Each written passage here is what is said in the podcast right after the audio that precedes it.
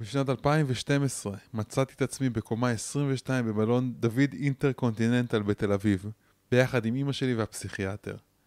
אמא שלי בוכה, פסיכ... הפסיכיאטר מתחנן שאני ארד למטה ואני רוצה לקפוץ.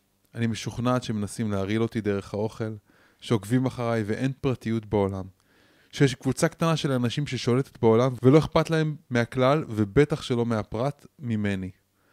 אני מסרבת לרדת מהמזרון יוגה כי אני בטוחה שפיסת הגומי הזאת מגנה עליי מלהתמזג עם העולם. אמא שלי מפורקת והפסיכיאטר בייאוש מוחלט עם הוראת אשפוז ביד מתחנן בפניי לרדת למטה. מה היה אחרי? טוב, צריך לשמור משהו לפרק הזה. איך זה נגמר? זה נגמר באשפוז ביתי כי איבדתי שליטה מוחלטת על המחשבות, הרגשות והמעשים שלי. ברפואה המערבית יש לזה גם שם, מניה פסיכוטית, ובשפת העם, שיגעון. אמרו לי שריפוי איננו אפשרי, אמרו לי שאצטרך לשתות תרופות פסיכיאטריות כל חיי. היום אני מרצה ומנטורית לבריאות הנפש, אוטודידקטית, חוקרת תודעה ואהבה לחיים, עם 15 שנות ניסיון בתפקידים בכירים בהייטק, ובעשר השנים האחרונות עזרתי לעצמי להירפא ממאניה דיפרסיה ללא כדורים, שלושה סימני קריאה. מגשימה כל חלום אפשרי וחיה חיים מלאים. היום אני עוזרת לאנשים אחרים עם אתגרים נפשיים מתוך שליחות.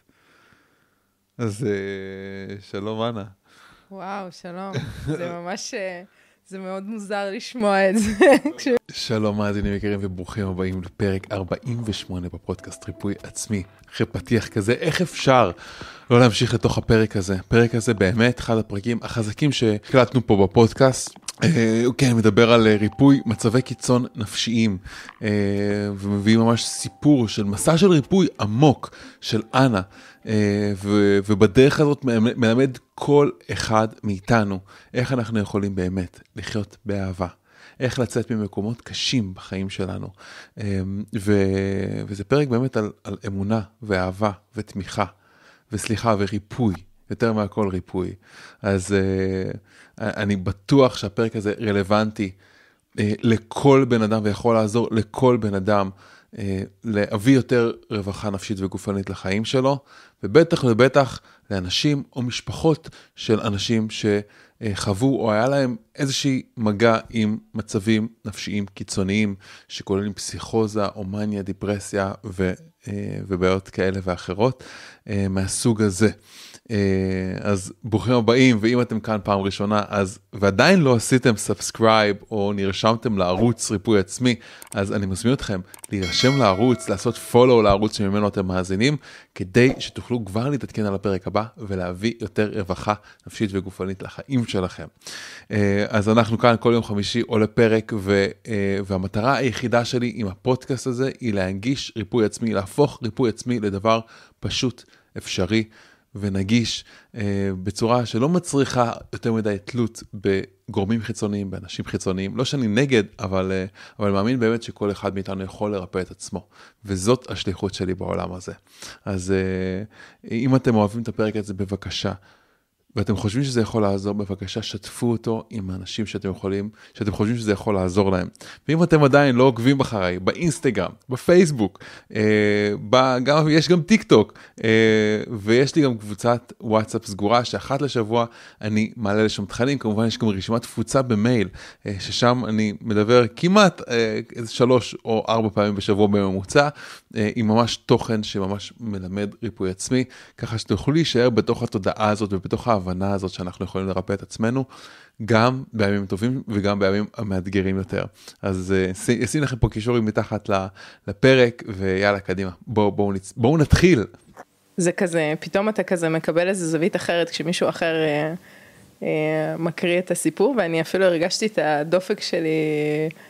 אה, עולה, כאילו אני בתוך החוויה הזאת שוב, אה, זה היה מאוד מעניין. אני האמת שהדבר הזה פותח בפנינו דלת מאוד גדולה, ואני ממש רוצה להקדיש את הפרק הזה לריפוי עצמי ממצבי קיצון רגשיים ונפשיים. אז המטרה שלי פה זה באמת גם לתת כלים לכל האנשים, גם אנשים שהנושא הזה של מצבי קיצון רגשיים או מצבים פסיכוטיים או אה, אה, מצבי קיצון רגשיים, כל בן אדם יכול להתחבר לזה באיפשהו, אבל יש מצבים שממש מצבים שכבר יש אה, פסיכוזה מעורבת ו, וכדורים ופסיכיאטרים ומצבים שהם ממש ממש קיצוניים, בין אם זה לנו או לקרובים שלנו, אבל הפרק הזה, אני לא רוצה שהוא יהיה רק לאנשים שמתמודדים או התמודדו עם משהו כזה. אני חושב שהפרק הזה זה משהו שכל אחד, הייתי רוצה שכל בן אדם יוכל להתערם ממנו, אה, ואני מאוד מאמין ש... יודעת איזה משפט שהמורה שלי, אחד מה... מי, מי שמעתי אותו אומר את המשפט הזה, לא זוכר מי אמר אותו, שהמקומות הכי חשוכים בעולם נמצאים בנפש האדם. ואני מסתכל ואני רואה מישהי שטיפסה מתוך תהומות מאוד עמוקים, מאוד מאוד מאוד עמוקים. אני בטוח שהסיפור שלך יכול לתת לנו הרבה הרבה השראה וידיעה איך אנחנו גם כן יכולים לטפס ממקומות עמוקים בתוך החיים שלנו. אה, אז אה, מה העניינים? מה שלומך, חנה? וואו, אה, טוב, מתרגשת. כן. כן, זה נושא שהוא מאוד קרוב לליבי. ו... כל פעם, בכל פודקאסט שאני מתארחת יוצא משהו אחר, אז עכשיו שאמרת את, אה, את המטרות ואת ה, את הרצונות שלך מהפודקאסט הזה, זה כבר נשמע מאוד מעניין. אמ, זה קרה, הרגע הזה שתיארנו mm-hmm. קודם אה, עם ההתקף הפסיכוטי שלך, mm-hmm. היה לפני 11 שנה בערך, לא? 2012. כן, ב-2012, נכון. זה היה גם ההתקף ה... אה, השלישי, הכי קיצוני. Mm-hmm. הראשון, אה, הראשון היה היפומניה, אחרי זה היה מניה וזה היה פסיכוזה, כאילו מניה פסיכוטית. מה זה היפומניה? Mm. אתה בסוג של היפר אקטיביות. כן. אני אוהבת לספר את זה בסיפורים, כן? זה הכי טוב. באותה תקופה אה, הייתי מטופלת אצל פסיכיאטר ונתנו לי כדורים אה, נגד דיכאון. ו... ו... והוא המליץ לי גם אה, לצאת לחופשה כי החיים שלי היו מאוד עמוסים הייתי גם במשרה מלאה בהייטק גם עבדתי תואר ראשון BA מדעי המחשב לימודי ערב כזה גם החזקתי זוגיות ובקיצור החיים עמוסים כזה. ואמר לי לצאת לחופש ואני ואימא שלי יצאנו אה, לחופש, נס, אה, טסנו לפריז. ו... ואני זוכרת שכבר אז היו את הסימנים, אה, למשל עברתי ליד מספרה וברגע אחד החלטתי כזה להסתפר, אתה יודע, לחתוך את השיער מהישבן לאיזשהו קרה כזה, ושסך הכל אתה אומר לעצמך, אתה יודע, בסדר, נכון, קורה. כאילו קורה, אבל לא, זה לא משהו שאופייני לי. Mm-hmm. אה, יכולתי אה, למשל אה, הלכנו עם אמא שלי את שאנזליזה אתה יודע הלוך ושוב הגענו למגדל אייפל ואמרתי לאמא שלי בואי בואי נעלה ברגל עכשיו היא מסתכלת עליי ואומרת אתה יודע מה נסגר מאיפה הכוחות כאילו. כרגע עברנו את כל שאנזליזה פעמיים כן. ועכשיו את רוצה לעלות למגדל אייפל. האישונים מאוד מורחבים כאילו יש גם סימפטומים כאלה חיצוניים. והקיצוני בהיפומניה זה כשמצאתי את עצמי על בקינג ג'ורג' בדיזינגוף אתה יודע בדרך לדיזינגוף סנטר לאיזשהו מסע קניות מטורף כי כאילו אתה יודע אני עכשיו אה, יפה ונהדרת וצריכה אה, לקנות לעצמי בערך את כל דיזינגוף סנטר כן. מקבלת טלפון מהפסיכיאטר שלי וכמובן אה, שבטח מישהו מהמשפחה כבר אתה יודע הרים את הדגל והציף ואמר משהו פה קורה.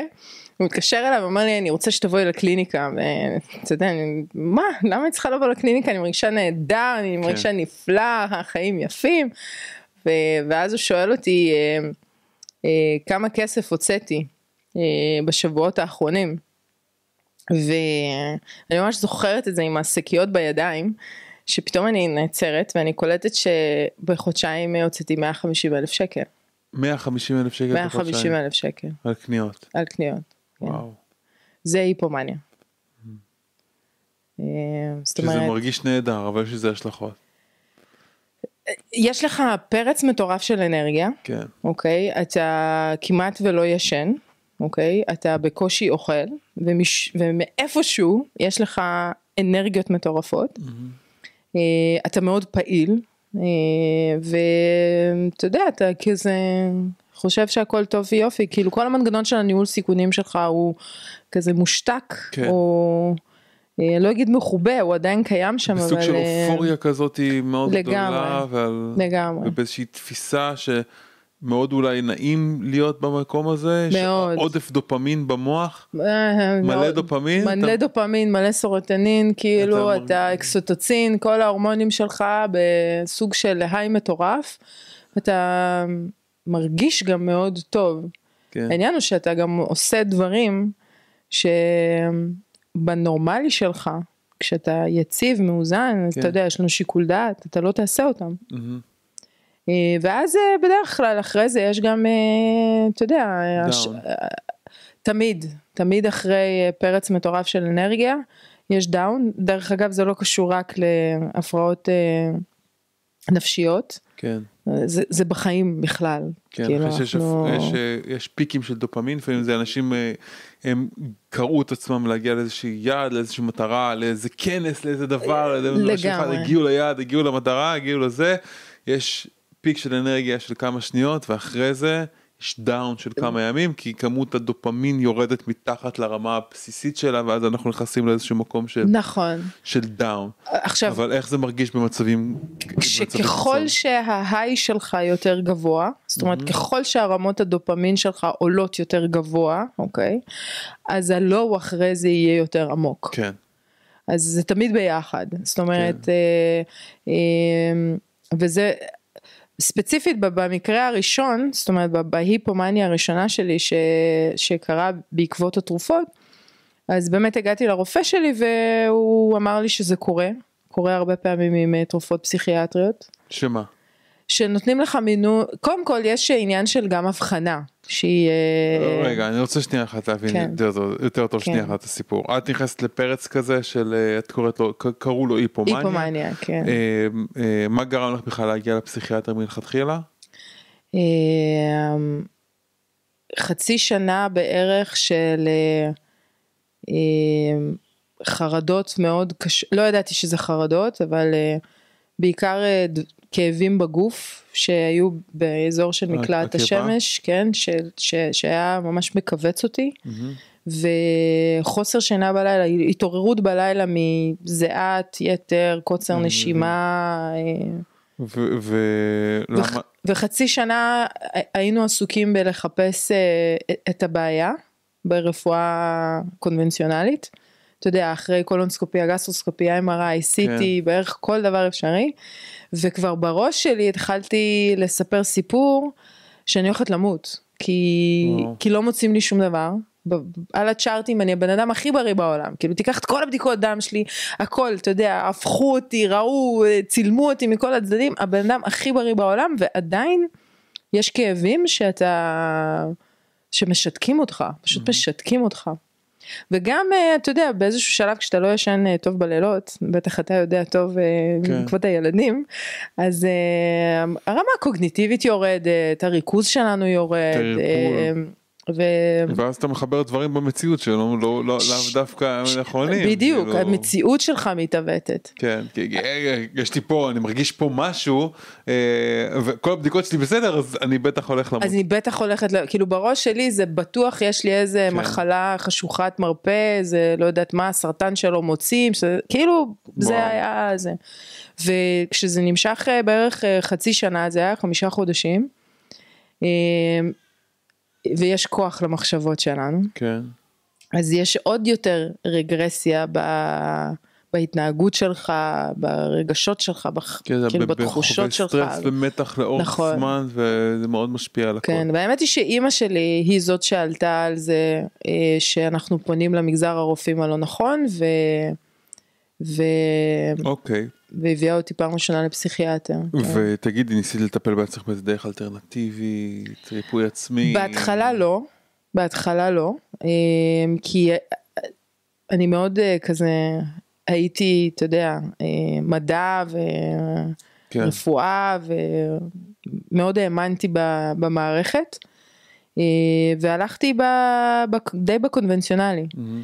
אבל אה, אחרי, אה, אחרי שהבנתי שאף אחד לא באמת מבין מה יש לי, ואף אחד לא באמת יכול להגיד לי מה יש לי, זאת אומרת אין באמת היום בדיקה שאתה יכול לעשות ומודדת לך את הרמות הדופמין והסירוטונין ויכולה לבוא ולהגיד לך אתה נמצא בהיפומניה, זה הכל אה, אתה יודע השערות. כן, אה, אז מהר מאוד אחרי זה הבנתי ש... שכנראה הפתרון נמצא במקומות אחרים, מהמם. אבל לא הצלחתי האמת. לא הצלחתי, כי כל הזמן אה, חשבתי שזה, שזה לתקן משהו בחוץ, לא, לא הבנתי שזה לתקן משהו בפנים. כן. פנימה. רגע, אז את נכנסת לפרק הזה של ההיפומניה, ויש לי פסיכיאטר, הפסיכיאטר רושם לך בטח כדורים. נכון, מכניס אותי להיפ... כאילו, קודם, קודם הייתי בדיכאון, קיבלתי כדורים, זה הכניס אותי להיפומניה. אה, אחרי זה חזרתי לפסיכיאטר, אז אתה יודע בדיזינגוף שהוא אמר לי לחזור, כן. אה, הוא אמר לי שזה קורה אה, הרבה פעמים, כי ההבחנה היום, כאילו אף אחד לא באמת מבין איך מתבצעת הבחנה של פסיכיאטר, כן? כן. אתה יושב בחדר, אוקיי, ואחרי חצי שנה, כן, מגולל את הסיפור שלך במשך חצי, כאילו חצי שעה, שבה אתה בעיקר בוכה ומתוסכל, כן. ומתוך המקום הזה, בצורה מאוד אה, סובייקטיבית, זאת אומרת, אני מספרת לו סיפור, כן. כאילו, אה, הוא נותן הבחנה, והוא קבע דיכאון קליני, ונתן לי כדורים, ו... נכון. ו... אז אף אחד לא באמת, זאת אומרת גם היום זה הזיה, אבל יש לנו עוד דרך לעבור בכל התחום הזה של אה, איך לאבחן אה, הפרעות נפש, אבל אפשר להשאיר אני- את זה. אני אתן לך את הגישה שלי, של מה שרפואת העל אומרת על הדבר הזה. אני לא מתמחה בטיפול ב- ב- ב- בנפש. ב- בהפרעות נפש, אני כן מתמחה בריפוי הנפש, אבל לא ממצבים פסיכוטיים ולא ממצבים, אה, לא ממצבי קיצון אה, אה, ש... שבהם יש אובדן של החיבור שלי לקו ה... למציאות. לק- למציאות, כן, כן. אני לא מתמחה בתחום הזה, אני מאמין שאני יכול אולי לעזור, אבל זה תחום שאני לא נכנס אליו כל כך כי זה מצריך, אני יודע שזה צריך, אני לא מרגיש שאני, יש לי את ה... אך- לא, לא, לא, אין לי את ההכשרה הראויה לזה, אוקיי? אני לא אוקיי. מרגיש שאני מספיק מומחה. בניגוד לדברים אחרים שאני כן מרגיש שאני מאוד מאוד מאוד טוב בהם. וספציפית לנושא הזה כן, אני, יש את התיאוריה שפיתח דוקטור המר שהצליח להבין ממש שפך אור על הדבר הזה וממש הצליח, הצליח להראות שיש את האונה הימנית של המוח ואת האונה השמאלית של המוח, כל מיני אזורים ספציפיים בקורטקס אה, שאפשר, הוא הצליח גם לקשר אותם לכל מיני איברים מסוימים בגוף. והוא אמר שיש מצב שבו יש קונפליקט פעיל שמגיע מאיזשהו יהודין שחווינו בעבר, שהוא אירוע דרמטי לא צפוי, יותר תחושת בידוד אה, שחווינו ולא ידענו מה לעשות והוא נצרב בצד אחד של המוח ואז מצטרף לזה עוד יהודין בצד השני של המוח והם נקשרים ביניהם וככה בעצם זה מנגנון של הגוף מלהימנע מלייצר סימפטומים גופניים ולהכניס את, המצב, את הבן אדם לאיזשהו מצב של סכנת חיים על הגוף שלו אבל הוא, הוא, הוא זה משהו ב... ב, ב, במוח יוצר איזושהי קונסטלציה קוראים לזה קונסטלציה ו, ומייצר ממש אה, את המצב הזה שהוא אתה מתנתק הסימפטומים שלך מתנתקים מהגוף אבל אה, אבל אה, אבל התודעה שלך הולכת למקום קצת אחר. אוקיי. עכשיו, אני אשמח לשמוע אבל על החוויה שלך למה את חושבת שזה בכלל התחיל לפי דעתך. למ- למה זה התחיל? כן למה זה קרה. אמ, מה החרדות? החרדות אחר כך ההתקפים של המאניה. הייתי עם בן זוג והרגשתי שהוא הולך להציע לי נישואים. Mm, ולא רציתי. וואו. וגרנו ביחד ו... ו... אבל לא, לא, זאת אומרת לא טיווחתי את זה בכלל. Mm, וה... וגם לא דיברתי על זה זאת אומרת זה היה כל כך עמוק ב... בתת מודע שלי. את לא רצית להתחתן איתו? לא רציתי להתחתן איתו. וואו. לא. ו... והגוף שלי התחיל לדבר. וואו. ובגלל שאני גם בן אדם, אה, אני חושבת שאני בן אדם אה, עם כל, עם סיבולת מאוד אה, גבוהה. כן. ואני מאוד כזה, היום פחות, אבל בעבר גם מאוד כזה שומרת על פאסון ואתה יודע כזה, תדמית. אז תדמית כזאת, כן? אז לא דיברתי על זה, וואו. ממש לא דיברתי על זה. בסוף, אתה יודע, נפל האסימון והבנתי ש... והבנתי שאני צריכה להשתחרר מהזוגיות הזאת. ו- ובמאניה לא אמרת כאילו fuck off I don't זה- want you? בהיפומניה, אה, היו הרבה גם, אה, אתה יודע, ניסיונות לפרידה והם לא צלחו, כאילו מהצד שלי, וזה כאילו הכניס אותי עוד יותר לפלונטר, אתה- אתה הבנתי. מנסה לסיים איזה משהו ואתה לא מצליח, כן. ו... אבל בסוף, אה, תראה, וזה בדיוק המהות, זאת אומרת, כל הסיפור הוא בעצם זה שאנחנו חווים משברים, אוקיי? ו... ו... והמשבר יכול להיות בכל דבר בחיים, כן? ואם אנחנו לא נותנים תוקף לחוויות שלנו, אז בסופו של דבר הגוף שלנו מדבר. כן. נכון. והגוף שלנו מדבר, ואיך הגוף שלנו מדבר, אצל כל אחד הוא מדבר אחרת, כן. אוקיי? יש אנשים שזה יתבטא במחלות פיזיולוגיות, אתה כן. יודע, כאלה שאפשר למדוד ולראות אותם, אוקיי? Mm-hmm. ויש אנשים שזה יתבטא במחלות שהן נפשיות, שלא רואים אותם. כן, יש אנשים שזה גם, אתה לפני זה זה גם מתבטא בחוסר נוחות רגשית, זה יתבטא בקונפליקטים בתוך החיים שלי, בריבים, במאבקים, בחוסר פתאום, פתאום ב- בתקיעות בכסף, בתקיעות בזוגיות, בתקיעות לגמרי, לגמרי. אבל אנחנו לא, לא קשור. אנחנו כאילו לא מסתכלים על זה. כן. אנחנו מסתכלים כבר על הגוף שלנו כשכבר יש איזושהי בעיה שהיא כן. כבר, אתה יודע, אומרת לך וואלה, עכשיו כאילו. אור אדום, כאילו, עכשיו יש לי מוטיבציה בדיוק. גם, יש לי תירוץ ל...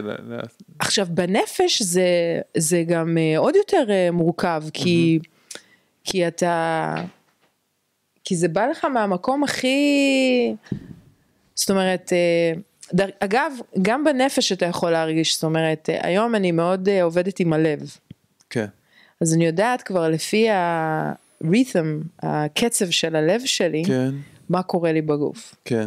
שזה מדהים, למדת להתחבר בצורה מאוד להיות מאוד מאוד עמוקה לעצמך, מאוד, להיות קשובה כן, מאוד לעצמך. מאוד, את יודעת, יש... אה, כתבו לי גם בתגובות אה, ב- ביוטיוב שמאוד מאוד רוצים שאני אעלה פרק על, אה, על כעס. אוקיי, ויש לי באמת, יש לי פרק הזה מוכן, יש לי ממש תוכן מוכן, יש שיעור שלמדתי מהמורה שלי מאברהם, אברהם ליפשיץ, שממש מלמד על מערכת הכעס.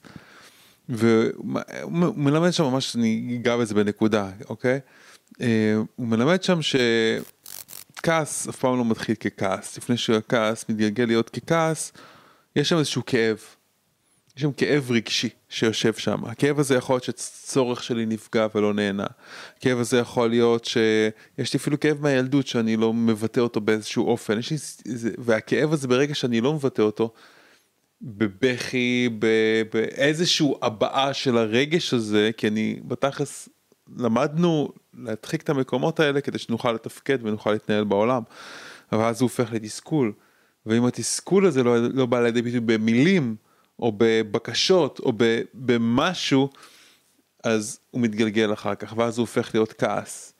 ואם הכעס הזה לא מקבל ביטוי, אם הכעס לא מקבל ביטוי, אז הוא הופך להיות זעם. ואם הזעם לא מקבל ביטוי, כי יכול להיות שגדלתי בבית שאסור להביע בו כעס או להביע בו זעם, אז הוא מתחיל להפוך להיות הרס. ובדרך כלל זה יהפוך להיות הרס עצמי.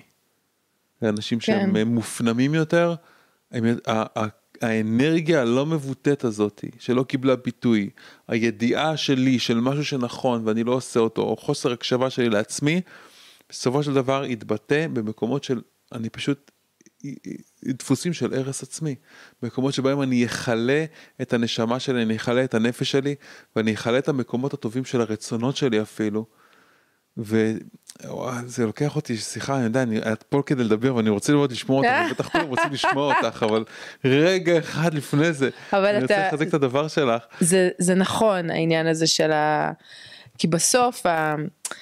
אנחנו בעולם שלימדו אותנו מאוד טוב לעבוד עם ה... עם ה... אתה יודע, אה, קוגניטיבית, כאילו, אתה יודע, לחשוב אנליטית ופחות להתייחס לרגשות. כן, אבל אם אנחנו באמת רוצים להגיע ריפ... לריפוי, אז, אז אנחנו דווקא צריכים ללמוד לעבוד עם הרגשות. כן, אני רוצה עוד רגע לדבר איתך ממש ספציפית על מצבים פסיכוטיים, כי זה מאוד מאוד יאללה. מרתק אותי גם באופן אישי.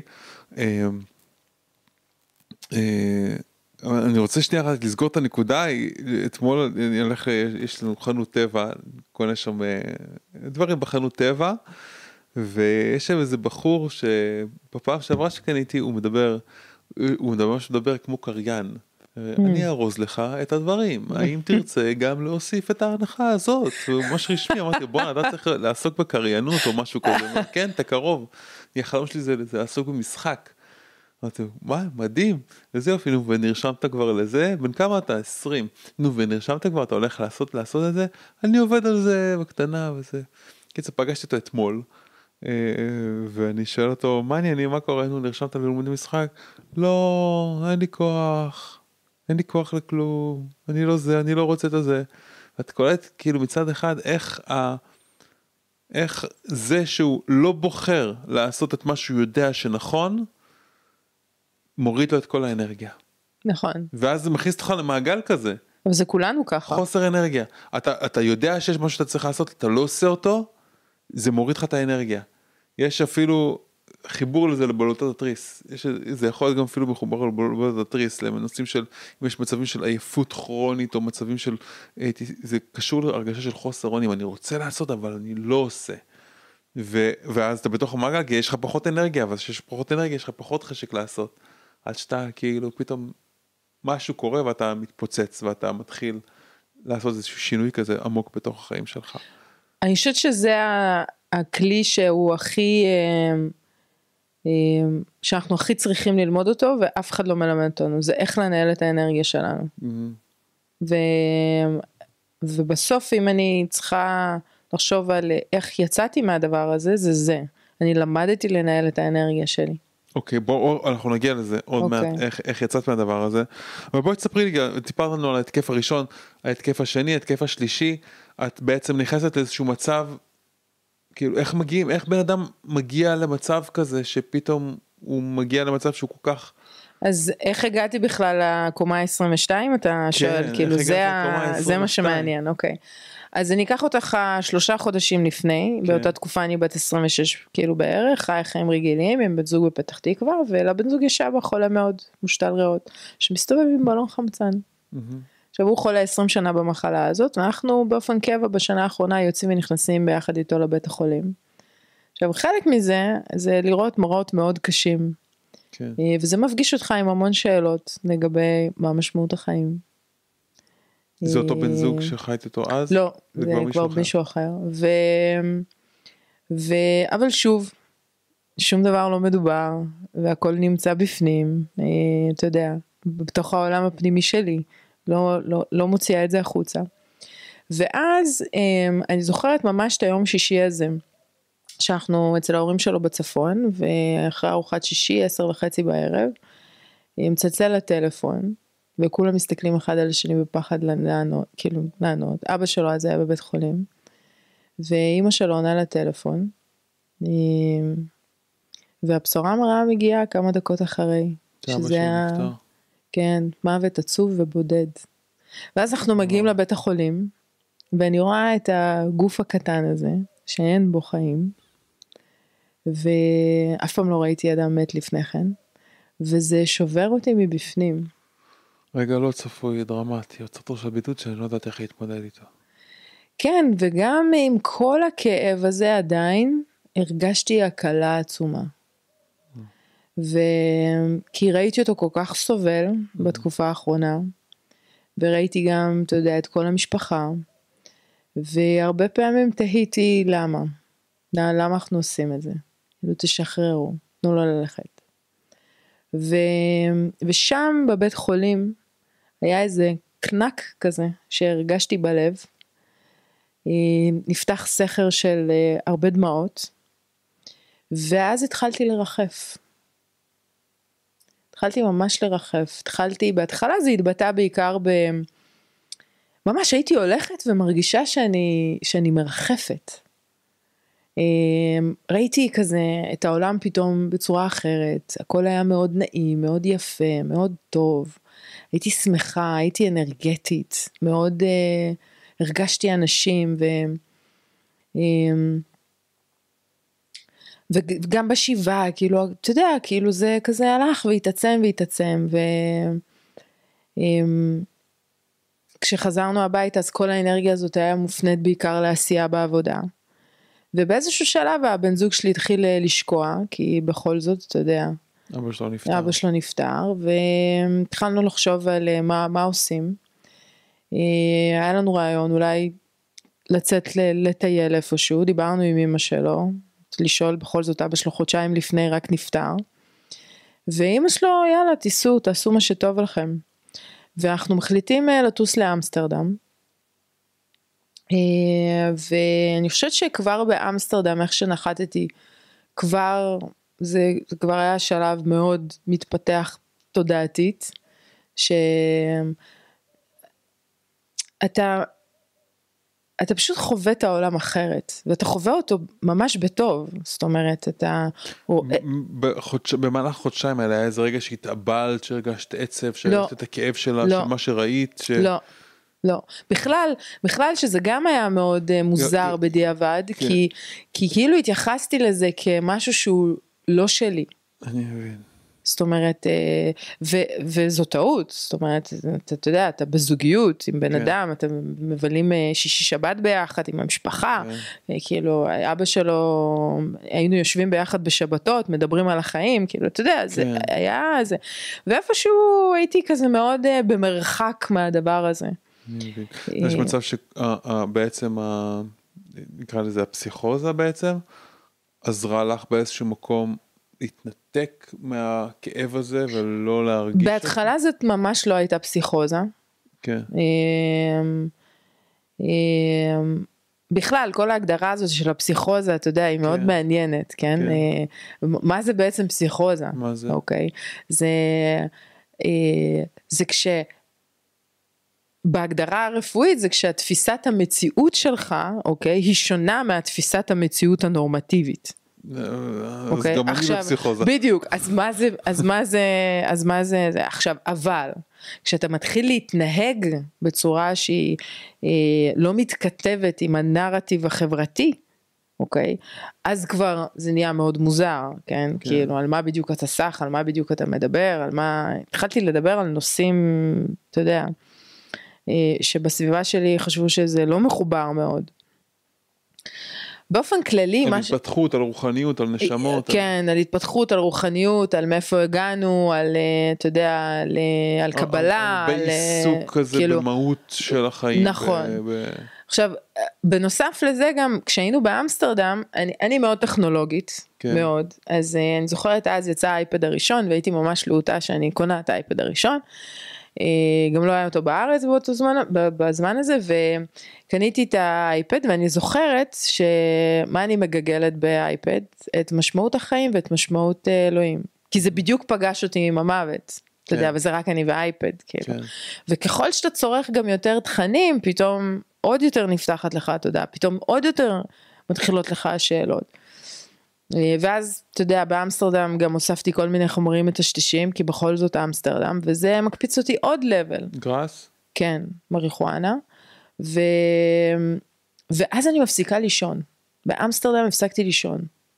אני ממש זוכרת את התמונה הזאת שהבן זוג שלי אה, ישן, אתה יודע, לילה, כאילו הוא ישן, ואני יושבת אה, אה, על הכורסה ומגגלת משמעות החיים ומשמעות אלוהים, כאילו, וקוראת אה, מלא תכנים ב... באינטרנט. תשמעי, אני אגיד לך שזה זה נשמע גם כמו הערה, זה נשמע כמו חוויה או. של הערה. כי כן. אה, מיטל נגיד שמספרת את, את, את הרגע שבו היא התעוררה, היא מאוד מתארת משהו דומה למה, שאמר, למה שאת מתארת, היא כן. ממש הרגישה שפתאום היא חווה את עצמה מחוץ לגוף שלה, ופתאום היא נזכרת שהיא נשמה והיא לא הגוף. ופתאום מתחילות לרדת לתובנות, פתאום מתחילה לראות איך היא בוראה את המציאות שלה, פתאום זה ממש ככה. הכל מתחיל היום- להשתנות בתפיסה, נכנסה לאיזה מצב של מחקר, התחילה לפתוח מלא ספרים, לקרוא מלא ספרים, לקרוא מלא מלא דברים. נכון.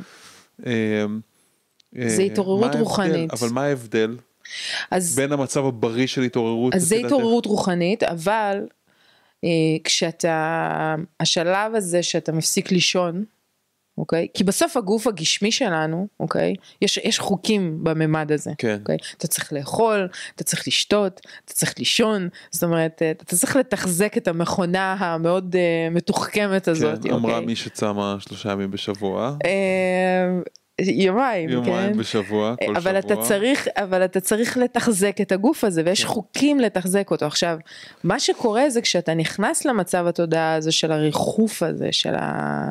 אתה יודע זה ה... קודם כל זה מאוד מסקרן כן, מסקרן ברמות שאי אפשר לתאר אפילו. וזה שאב אותי גם אני מודה. כן. אה, זה יוצא מהגוף כאילו. אתה יוצא מהגוף אתה אתה אה, בממד אחר. איך היית מסבירה את זה? זה כאילו התודעה שלנו, הנשמה שלנו יוצאת מהגוף, הולכת למחוזות אחרים, מה, איך היית מסבירה את זה? היום אני יודעת להסביר את זה יותר טוב, משתנה. היא לא משתנה, היא לא משתנה, אתה פשוט, אה, למציאות יש רבדים, כן. אוקיי? יש, יש, זה כמו תדרים כאלה, כן. בסדר? ואז פשוט כל פעם עולה עוד תדר, ומקבל עוד רובד למציאות, ואז זה עולה עוד תדר, ומקבל עוד רובד למציאות, ואז, מבין? כאילו? כן, להיות שאתה עולה גבוה מדי, זה וככל מה שאתה עולה- לא יכול להכיל. באיזשהו שלב, כן, באיזשהו שלב, זה לא רק שאתה לא יכול להכיל, באיזשהו שלב זה מנפץ לך את כל התפיסת החיים שלך, אני מבין. ואז קורה השיגעון. בקבלה, ביהדות אומרים שזה אורות גדולים בכלים שלא יכולים להכיל את האור נכון, הזה. נכון, אומרת, זו צמיחה רוחנית שמגיעה, נכון. צמיחה... אה, אני- זה כאילו צמיחה רוחנית שהיא קרתה ב...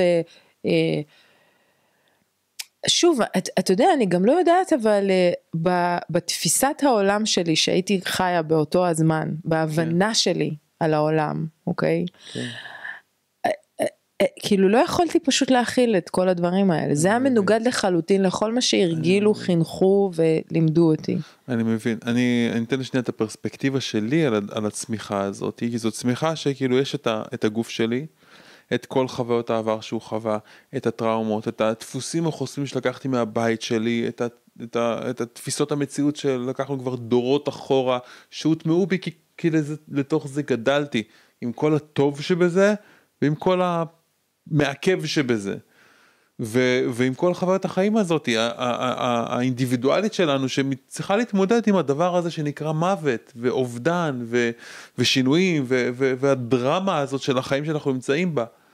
ויש התפתחות מהסוג הזה שאני פחות, אה, פחות מחובר אליו, פחות מאמין בו, שזה התפתחות של, שלי כמו ניתוק. אני, אני כאילו אומר, אוקיי, סבבה, יש את כל זה, אני אתחיל ללמוד רוחניות, ואז אנשים מתחילים ללמוד למשל רוחניות, ומתחילים ללמוד על ספירות, ועל, ועל רבדים, ועל מימדים, ובאיזשהו מקום יכולים טיפה להתרחק ולקבל שנייה אחת מרחב של נשימה, כי הם מקבלים פתאום פרספקטיבה חדשה מהגוף האינדיבידואלי שלהם. אבל באותו זמן, הגוף נשאר באותו מקום, הנפש נשארת עדיין בא- באותו מקום, הדפוסים של, של התודעה הם באותם דפוסים.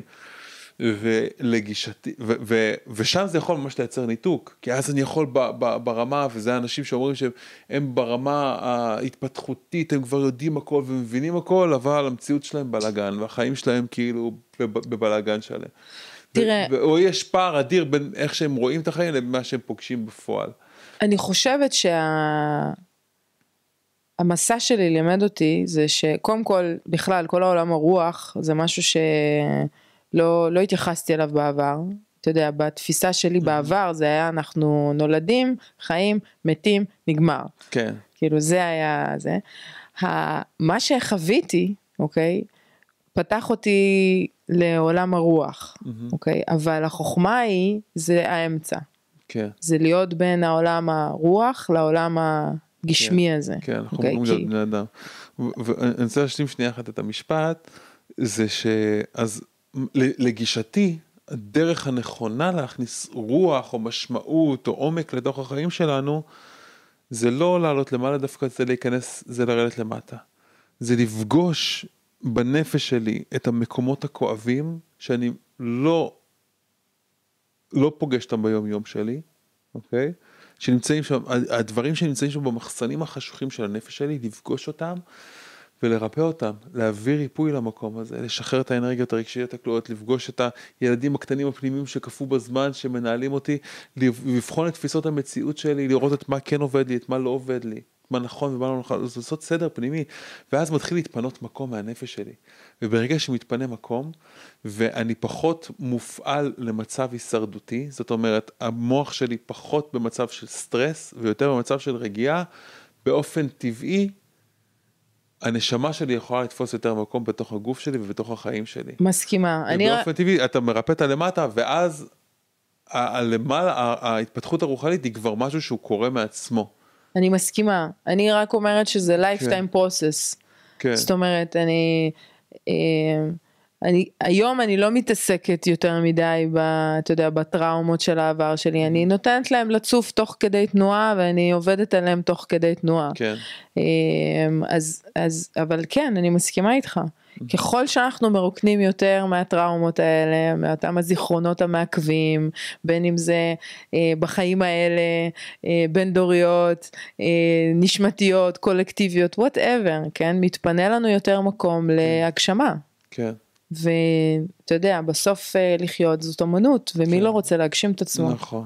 ובמקום הזה ההתפתחות הרוחנית, יכול, הרוחניות יכולה גם להיות נוכחת בתוך הגוף ואני יכול להביא אותה לתוך החיים שלי. הרי מה זה שווה אם אני ברמה התודעתית הלכתי מאוד מאוד גבוה, זה לא ואני מבין שווה. את הכל, אבל, כאילו, אבל, בעיניי- אבל אני צועק על הילד שלי. כן, זה בעיניי. אבל שוב, העניין הזה של הרוחני, אגב, זה משהו ש... אה, הייתי מאוד פרקטית בתהליך הריפוי שלי, כן. אה, אני מודה. אני סגרתי כל, החו... כל מה שסיפרתי לך, רגע אז בוא, בוא, בוא נתחיל כן. להיכנס לתאריך הריפוי, אז את, את נכנסת למצב הזה ואת, ואתם באמסטרדם ואת כבר מתחילה לעלות ממש ממש גבוה. ממש ממש, אבל אני לא מבינה כלום, אני כאילו לא מבינה מה, מה קורה לי. בטיסה בחזרה באמסטרדם אני כבר מבינה שיש פה, פה משהו חריג, אבל אני עדיין לא ואת מבינה. לא ישנה בזמן. הזה. אני לא ישנה. ואחרי זה, כמה זמן בלי שינה? אה, שבוע, את שבוע לא ישנה? שבוע לא ישנה. ו...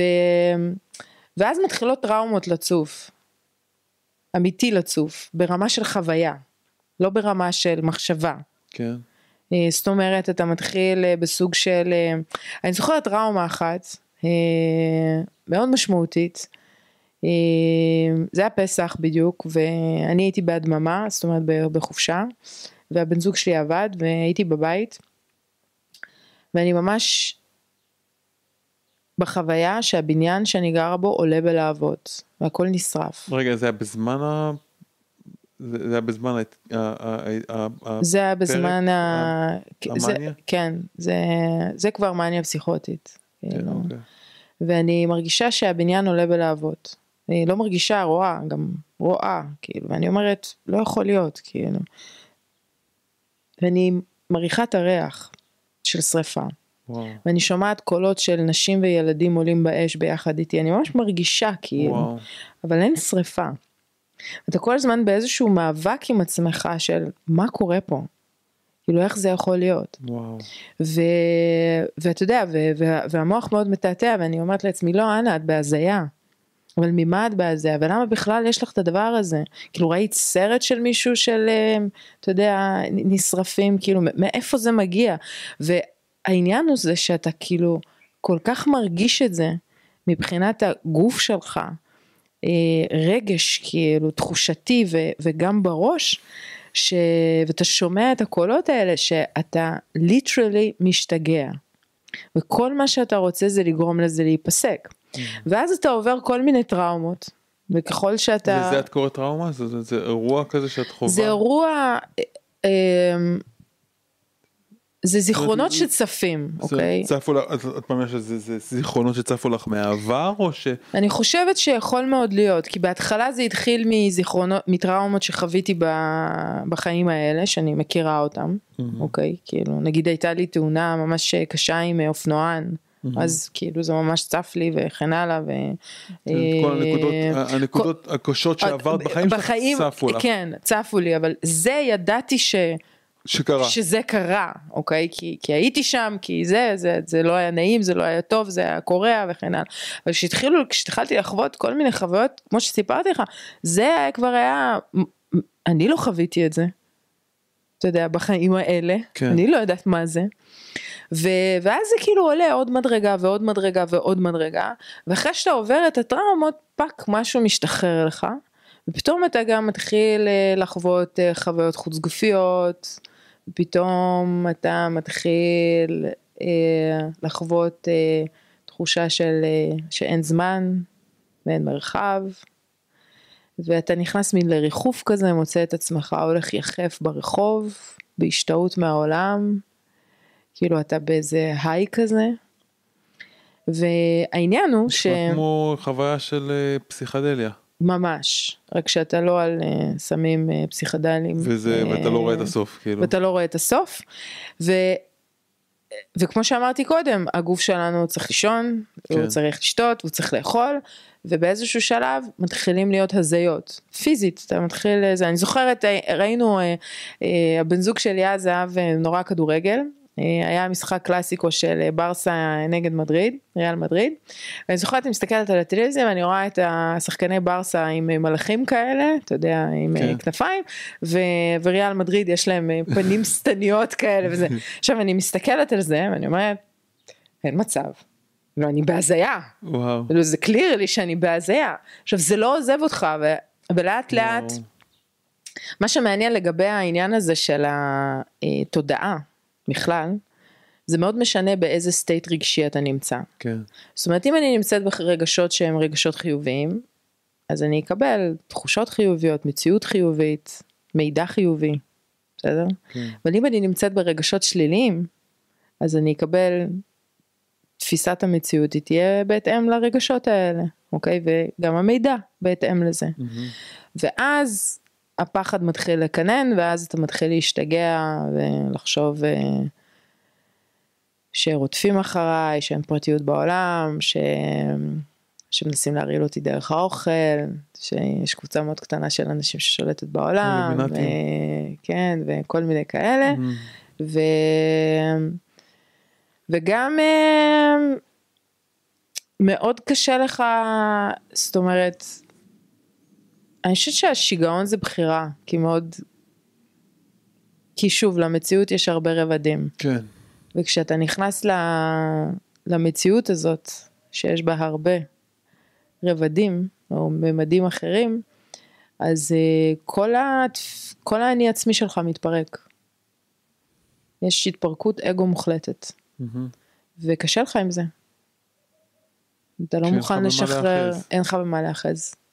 ואתה סוג של בוחר בשיגעון, אני מוסיפה מרכאות כי זה בחירה ולא בחירה, כן? זה איזשהו מנגנון. כי, כי, כי זה, מה האפשרות זה או לחזור לעצמי הישנה והמקומסת? אין אפשרות בכלל כבר, יש. אתה כבר איבדת את זה לגמרי. אין לך שליטה כבר לא על המחשבות, לא על הרגשות ולא על המעשים שלך, אתה גם לא יכול לישון, אתה כבר זהו. מה עושים במצב כזה? משתגעים. אוקיי. אה, משתגעים עד שמגיעים לקומה 22 במלון דיוויד אינטרקונטיננטל. ושם אה, שם באמת אה, זאת אומרת כל הזמן הייתי באמת על המזרון יוגה כי אני כאילו באתי מעולם התוכנה את ההנדסה וזה ואני כאילו בתפיסה שאם אני על המזרון יוגה זה כאילו הפיסת גומי הזאת זה מה שיגרום לי לא להתמזג עם העולם כן okay. כי, אוקיי. כי גומי זה מבודד כן אין שום היגיון ב... ב... זאת אומרת אין כלום אין היגיון כבר okay. אתה כן. יודע אתה גם בכזה טירוף שאתה כבר עזוב יש מישמש אחד גדול. ו... היה איזשהו שלב שהרופא שלי עם ההוראת אשפוז הזאת אה, כבר מיואש לחלוטין, באמת, זה כבר, הוא שעות משכנע אותי לרדת למטה, כן, הוא כבר מיואש, הוא כבר, די. ו... והיה איזה רגע שהוא אמר לי, אנה, אני, אני לא רוצה לאשפז אותך, אנחנו יכולים לעשות את זה בתוך הקהילה, בואי תרדי איתי למטה, ו... ואני זוכרת שאני מסתכלת על החלון בחדר, ובחיי שאם זה לא היה חלון שהייתי צריכה לעשות, לעשות איזה מאמץ מאוד עילאי בשביל, אה, אתה יודע, לטפס ולקפוץ משם, יש מצב שהייתי עושה את זה. ולא ממקום של, אה, כאילו אנשים חושבים שזה ממקום של... אה, זעם. לא, זה לא היה ממקום לכם. של זעם, זה היה ממקום של אני לא יודעת איך לעצור את זה. זה היה ממקום של ייאוש מוחלט, אני לא יודעת, ו, ואתה אומר לעצמך, אוקיי, כאילו, אם אני אקפוץ, אז כאילו די, זה ייפסק, כאילו, אתה יודע, כן. אני לא אצטרך לחוות את זה יותר. כן.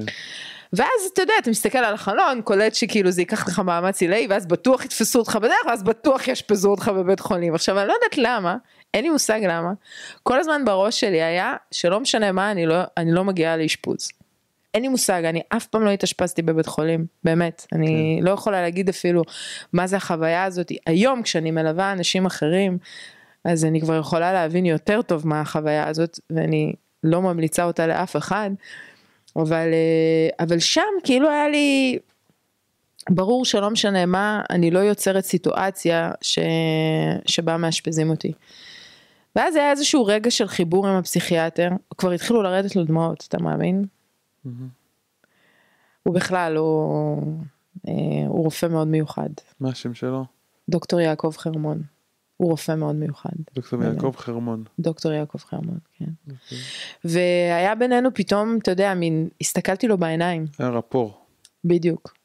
ו, וראיתי פתאום ש, שהוא לא שם כי, אתה יודע, כי הוא רוצה לעשות לי משהו רע, הוא שם באמת כדי לעזור לי. והסכמתי לרדת איתו למטה. וכשירדנו למטה אז לא יכולתי להסתכל על השמש כי במצב של מניה פסיכוטית כל החושים שלך הם מאוד פתוחים כן. אז אתה זה מסתנוור מאוד. אתה מאוד. כן אתה ממש אתה לא יכול מורחבים. ממש ככה ו, ועם זה שכאילו אתה יודע הורדתי את הראש עדיין הרגשתי כאילו הקרניים של השמש חודרות לי לתוך העצמות כאילו כן. זה עד כדי כך עוצמתי הדבר הזה כן. הרכבים שעוברים לידך בתחושה הם עוברים דרכך וואו. כאילו זה החוויה שלך. עכשיו אני זוכרת אנחנו נוסעים בדרך לקליניקה. ו... ואני מסתכלת ימינה, אה, עומדים בצומת, אני מסתכלת ימינה יש רכב, כאילו ואני שומעת את הרדיו של הרכב. אתה יודע, ואני עם חלונות סגורים כן. ואני אומרת איך זה יכול להיות. ואני מסתכלת קדימה, אני רואה ג'יפ ג'ימאני כחול כזה נוסע עם, אה, עם אה, זוג, ואני שומעת את השיחה שהם מדברים, ואני אומרת, איך זה יכול להיות? וואו. כאילו זה לא מסתדר לי ואת, ואני כל הזמן מחזיקה את המזרון יוגה העלוב הזה אתה יודע ביד כי אני משוכנעת שזה מה ש... ואז אני מורידה את ה... כאילו את היד את, את הראש שלי כי אני אומרת אני רק אתעלם אני לא אסתכל מה יש בחוץ כי זה כאילו כבר מפחיד אותי. ואני מסתכלת ופתאום אני קולטת שהיד שלי מתמזגת עם המזרון שאני והמזרון אחד כאילו. ואני זוכרת שאני מסתכלת על זה ואני פשוט מנערת את הראש שלי באמת פשוט כי אני אומרת איך זה יכול להיות. ועד שאנחנו מגיעים לקליניקה אני כבר נוחתת על שתי הברכיים שלי אמיתי לגמרי ובתור אתאיסטית מוחלטת. אני מתחילה להתפלל לאלוהים בורא עולם יקום מה שזה לא יהיה שפשוט ייקח את זה ממני. ורגע אחרי זה אני רואה את אחי, לא באמת רגע אחרי, אבל אתה יודע, ואני אומרת לו, לב, אתה לא תאמין מה קרה לי עכשיו. וזהו, ו shut down. מה זאת אומרת shut down? כי כשהגענו לקליניקה קיבלתי אה, טיפות, אה, תרופות, כן, אה, שהפילו אותי. אה, אנטי פסיכוטיות שהפילו אותי. ואז אה, שלושה שבועות אני ואחי נעולים בדירה.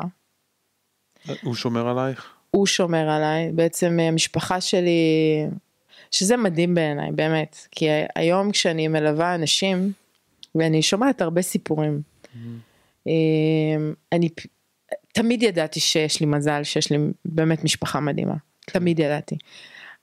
אבל אחרי שאתה שומע את הסיפורים בחוץ, כן. אתה פתאום מבין, כן. כאילו עד כמה יש לי מזל. כמה זה חשוב. באמת הקטע הזה של המשפחה והקהילה חזקה זה מציל חיים.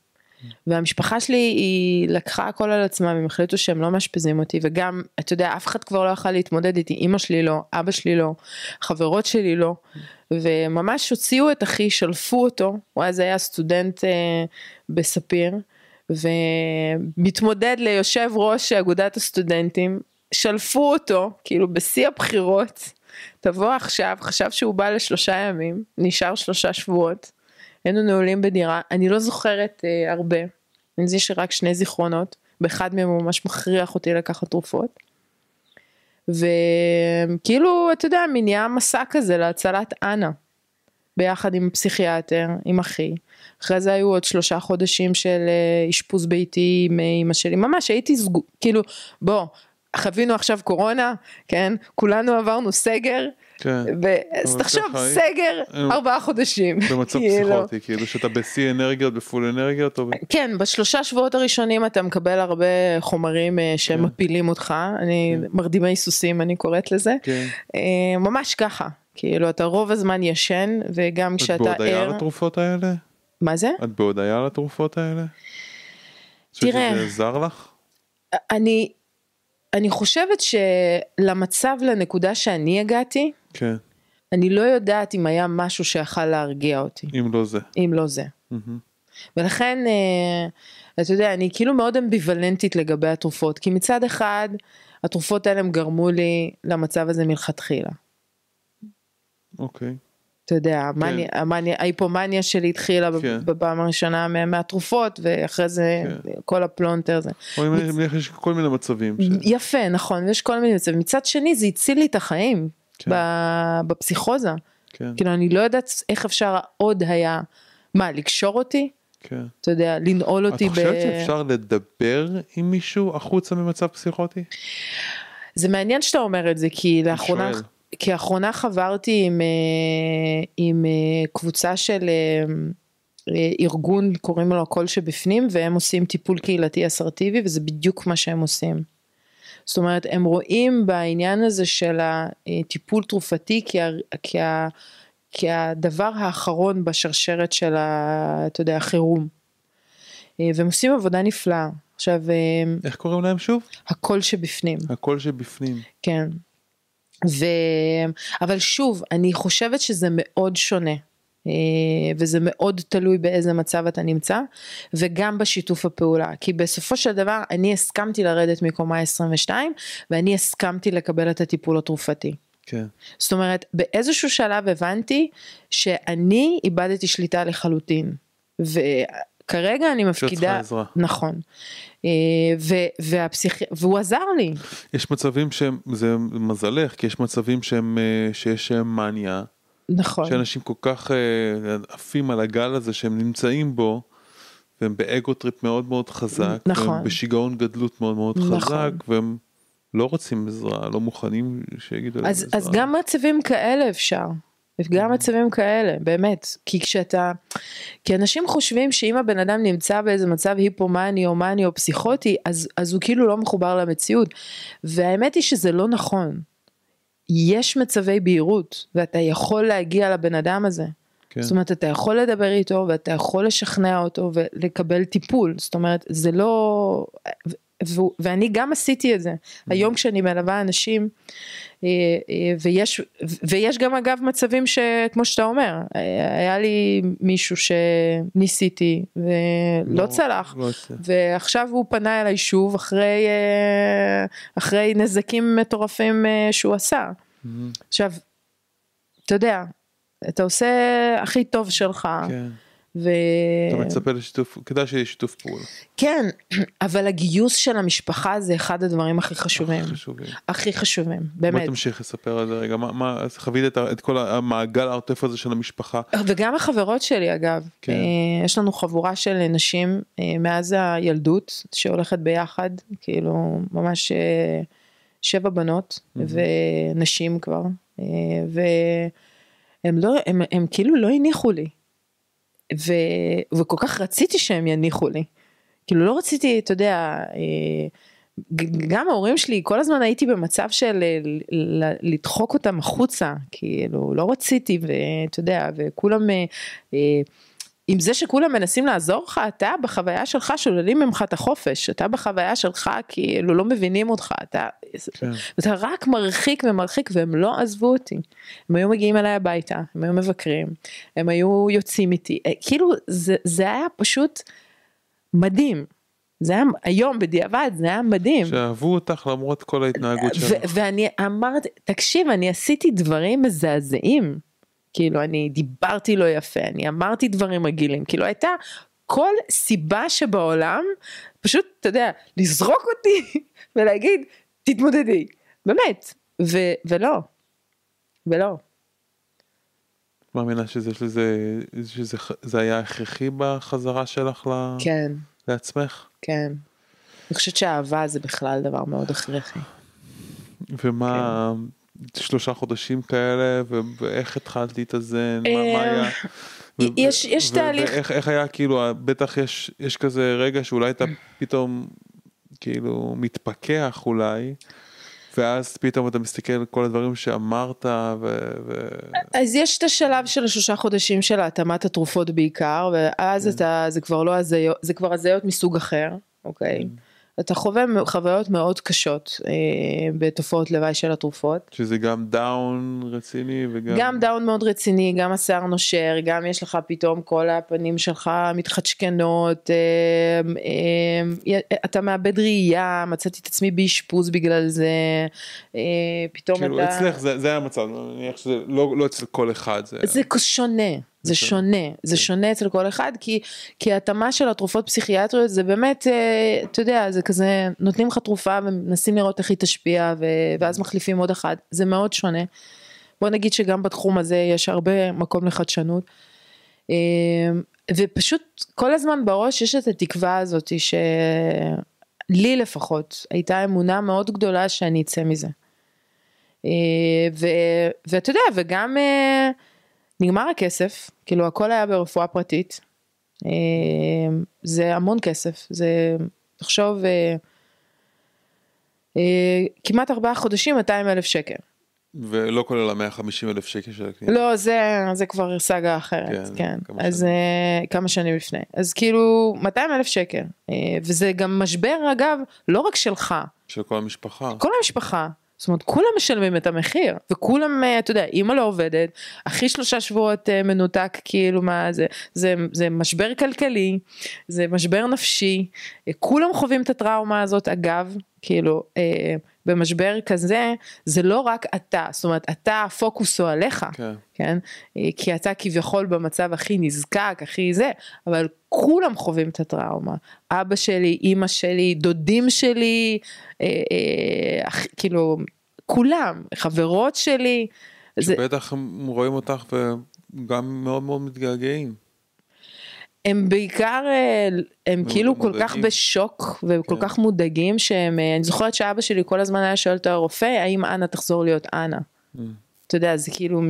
איפה הילדה שלי? איפה הילדה שלי לגמרי ככה. מפחיד. מאוד, מאוד. אה, מפתיע, אבל אימא שלי זאתי שתפעלה והחזיקה את כל... לא מפתיע האמת. תכלס, אנשים- לא מפתיע. נשים אימהות אימא שלי- בכם כוחות שהם לא יאמנו. בכלל, תחשוב על זה שאימא שלי פונה לשני הפסיכיאטרים הקודמים שלי, אחת מהם שמלווה אותי אז כן. ואותה- ועוד אחד לפני, והם אה, חד משמעית אומרים לה לאשפז. וואו. והיא מחליטה שהיא לא מאשפזת. זאת אומרת אין מצב. וגם כשהיה את הנושא הזה של אה, מי יהיה איתי כי כן. בתקופה הקריטית ודובר על אה, שהרופא אמר טוב זה חייב להיות גבר כי לפעמים צריך לרסן. כן, ואתה יודע בודקים את האופציות. קודם כל זה מאוד יקר להביא איש אה, בחוץ שישמור אה, זה. ודבר מפחיד. שני גם אמא שלי אמרה מה פתאום? אין מצב לא שגבר. שומר אה, על הבת שלי בזה. ו- וכך כאילו אחי אין כאילו אתה אז זה כאילו ממש אירוע. ו...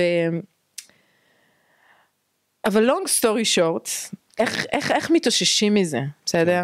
אה, הכוח החיים מאלץ אותך להמשיך לחיות. והייתי בחובות, לא היה לי כסף, לא היה לי בן זוג, כי הבן זוג שלי כבר עזב אותי באותה תקופה. אה, והייתי מאוד נחושה להמשיך, ופשוט אה, התחלתי, אתה יודע, חז... היה לי מזל שוב, המקום העבודה חיכה לי. אה, וחזרתי לעבוד, ו... ואחרי תקופה גם מתחיל באמת הדאון המאוד קשה. שזה אגב המצב שבו אני פוגשת את המאומנים שלי. הם תמיד מגיעים אליי בדאון. כן, אחרי. כן, כי כאילו הדאון הוא הורג את כולנו. כן. אה, ואז מתחילות ה... גם התפיסה הזאת שאתה לוקח את התרופות ואנחנו רואים מבחוץ שכביכול הכל בסדר, אבל בראש שום דבר לא בסדר. ואתה גם כל הזמן עכשיו, יש לך, יש לך פלשבקים מהחוויות. זאת אומרת, זה בדיוק השלב הזה שפתאום אתה מתחיל להבין בכלל מה היה, ומה קרה, ומה עשית, ולמי עשית, ואיך התנהגת.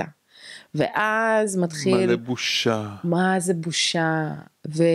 ואשמה גם, וחוסר אונים, וכאב, וסבל, ו... ויש לך הסתגרות מאוד קשה פתאום, זה קשה. זה קשה. וואו. תמשיכי. לא, זה פשוט, אה, אני לא סתם הבאתי אותך כן. לפה היום. אני יודעת. יש אה, מישהי קרובה אליי מאוד שעברה פרק כזה שני פעם שנייה ולא סתם היה חשוב לי להביא אותך לפה. כן, כן. אני יודעת. תמשיכי, זה איך, איך עולים מהתאומות האלה? מה, מה זה, הח- תמשיכי, זה, זה מילים חזקות מאוד. ו...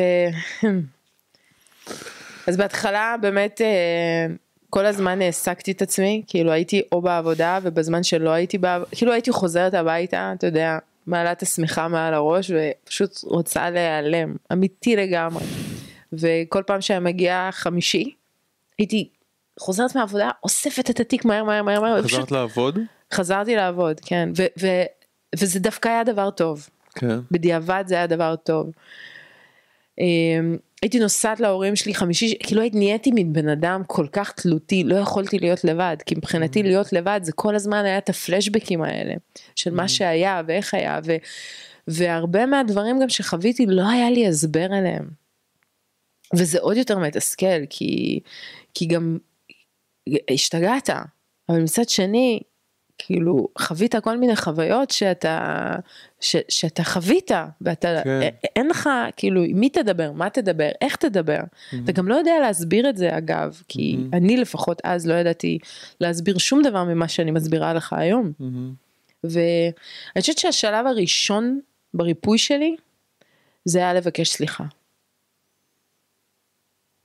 הייתי פשוט הולכת לאנשים שפגעתי בהם.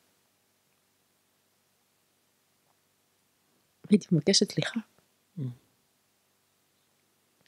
עכשיו, לא ממקום של, היית כבר במצב שאת כאילו כבר... הייתי כבר- במצב- היית, היית כבר מחוברת לקו של המציאות? כן, הייתי כבר מחוברת לקו של המציאות כמה לגמרי. חודשים זה היה אחרי, או כמה זמן זה היה אחרי ה- זה היה ה- ה- חצי הקומה שנה 22? כבר. חצי שנה אחרי קומה בערך, 22. כן. אני פשוט התחלתי לבקש סליחה. אוקיי.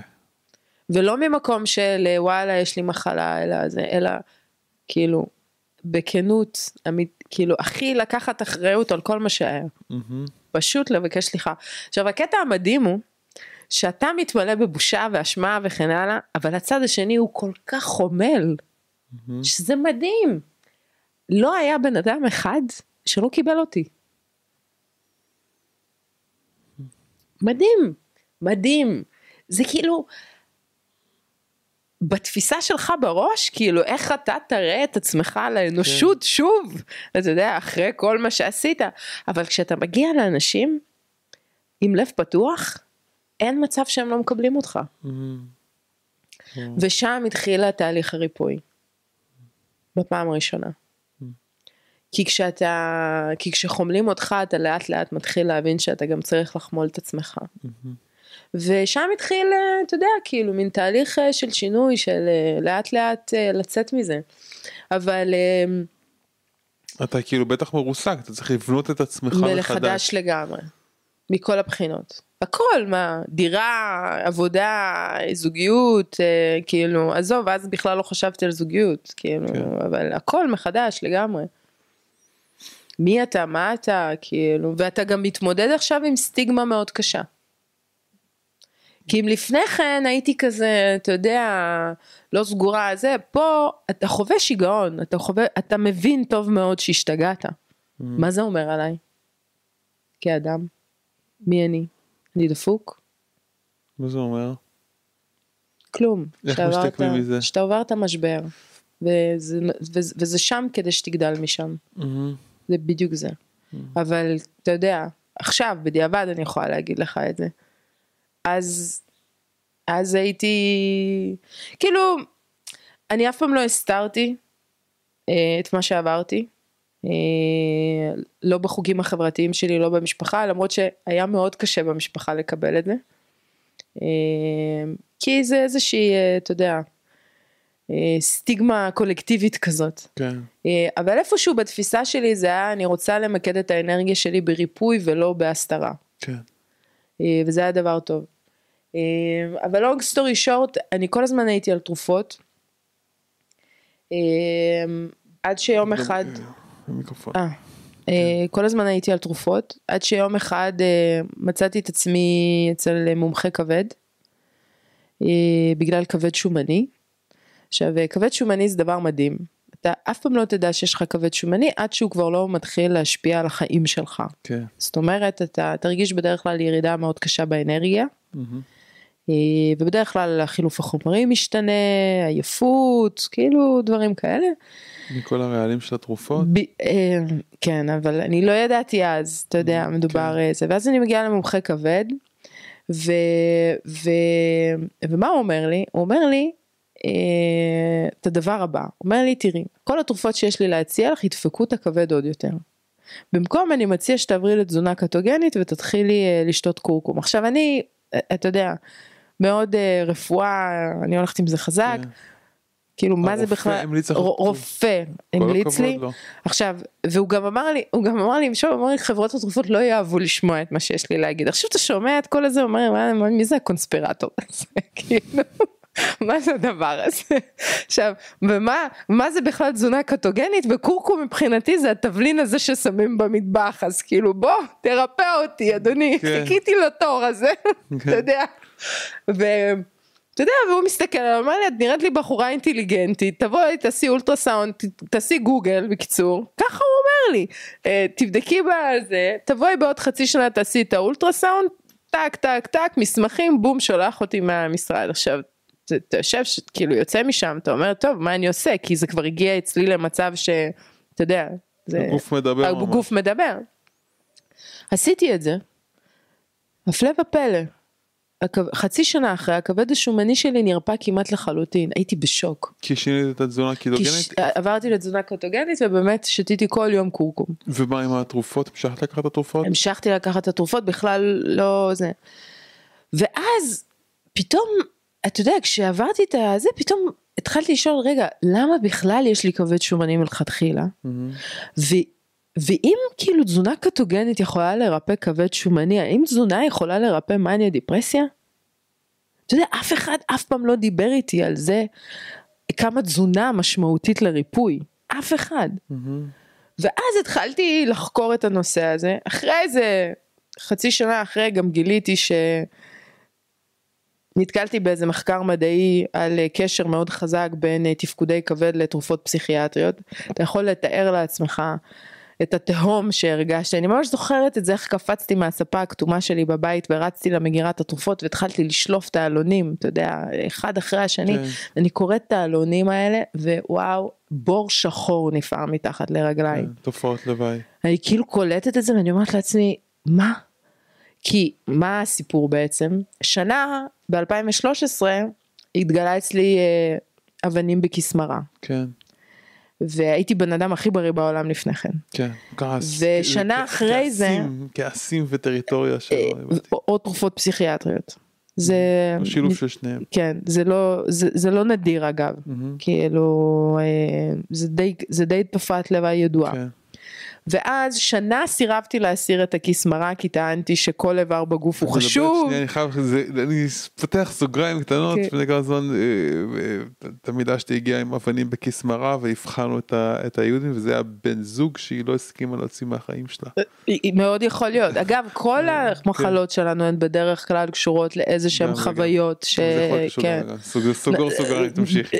אז ו, ובסוף הסרתי את הכיס מרה כי ארבע אשפוזים בבית חולים כן. עם אבנים, תשמע הם נכנסו לי לדרכי מרה, אני לא יודעת כן. אם מישהו חווה פנקריאטיטיס, לא, לא, זה, זה, זה כאבי תופת שאפשר למות מהם, בכלל כל מה שקשור לבטן זה כאבים כן. שהם uh, מאוד קשים. ואתה יודע, אתה כאילו כבד שומני, כבד זה לא איבר שאתה פשוט יכול כן. לכרות ולהגיד אוקיי סבבה אני חי בלעדיו כמו, כן. כמו כיס מרה. עכשיו הדבר הבא שמצאתי את עצמי זה יושבת אצל הפסיכיאטר ודורשת שאני רוצה להפסיק תרופות. כן. עכשיו צרחות בחדר, באמת אמיתי לגמרי, צרחות לא בחדר.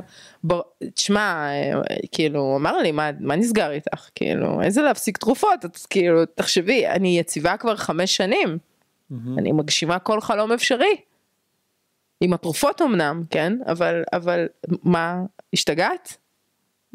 עכשיו, ואני אומרת לו, מה פתאום, אני רוצה לחיות, אני רוצה לחיות עד גיל 120, אז הוא אומר לי, אז תחי עד גיל 70, אז מה, מה יקרה, כאילו, אבל תחי בגיל 70 עד רווחה, אני אומרת לו, לא רוצה 70, אני רוצה 120. אז הוא אומר לי פעם ראשונה, אנה, מה האובססיה שלך לגבי החיים, כאילו, אנחנו כולנו נמות. עכשיו, הסשן הזה נגמר בזה שאני לא הייתי מרוצה, אוקיי? יצאתי מהחדר ואמרתי אוקיי, אני לא משנה מה מוצאת דרך לחיות את החיים שלי בלי תרופות, ומה האובססיה הזאת לגבי החיים? ואז יצאתי למסע של שלוש שנים, שהחלטתי אגב שאני לא מורידה את התרופות, החלטתי שאני קודם מוצאת דרך, ואחר כך אני, ואחר כך אני אתחיל בתהליך, כאילו. בצורה מאוד אחראית, כי, תקשיב, אני לא רציתי, ש... אה, אה, פחדת שיבוא לך לא- התקף. לא רציתי, לא רציתי. אה, לא רציתי את זה לא בשבילי, לא רציתי את זה בשביל המשפחה שלי. מה ש- שתורידי את התרופות במכה ועל דעת כי- עצמך. ואז- קודם כל, אי, אה, אה, אי אפשר, אסור להוריד תרופות במכה. כן. בכלל, כל הפרוטוקול לגבי הורדת תרופות הוא, הוא, הוא גרוע. מהמם. כאילו, עושים את זה. הרבה מהמאומנים שמגיעים אליי, זה בגלל אה, אה, הורדת תרופות לא אחראית. מהמם. והם נכנסים למצבים פסיכוטיים. אז, אה, אה, אז, אז הפרוטוקול הוא גרוע, כאילו, מבחינת הורדת תרופות.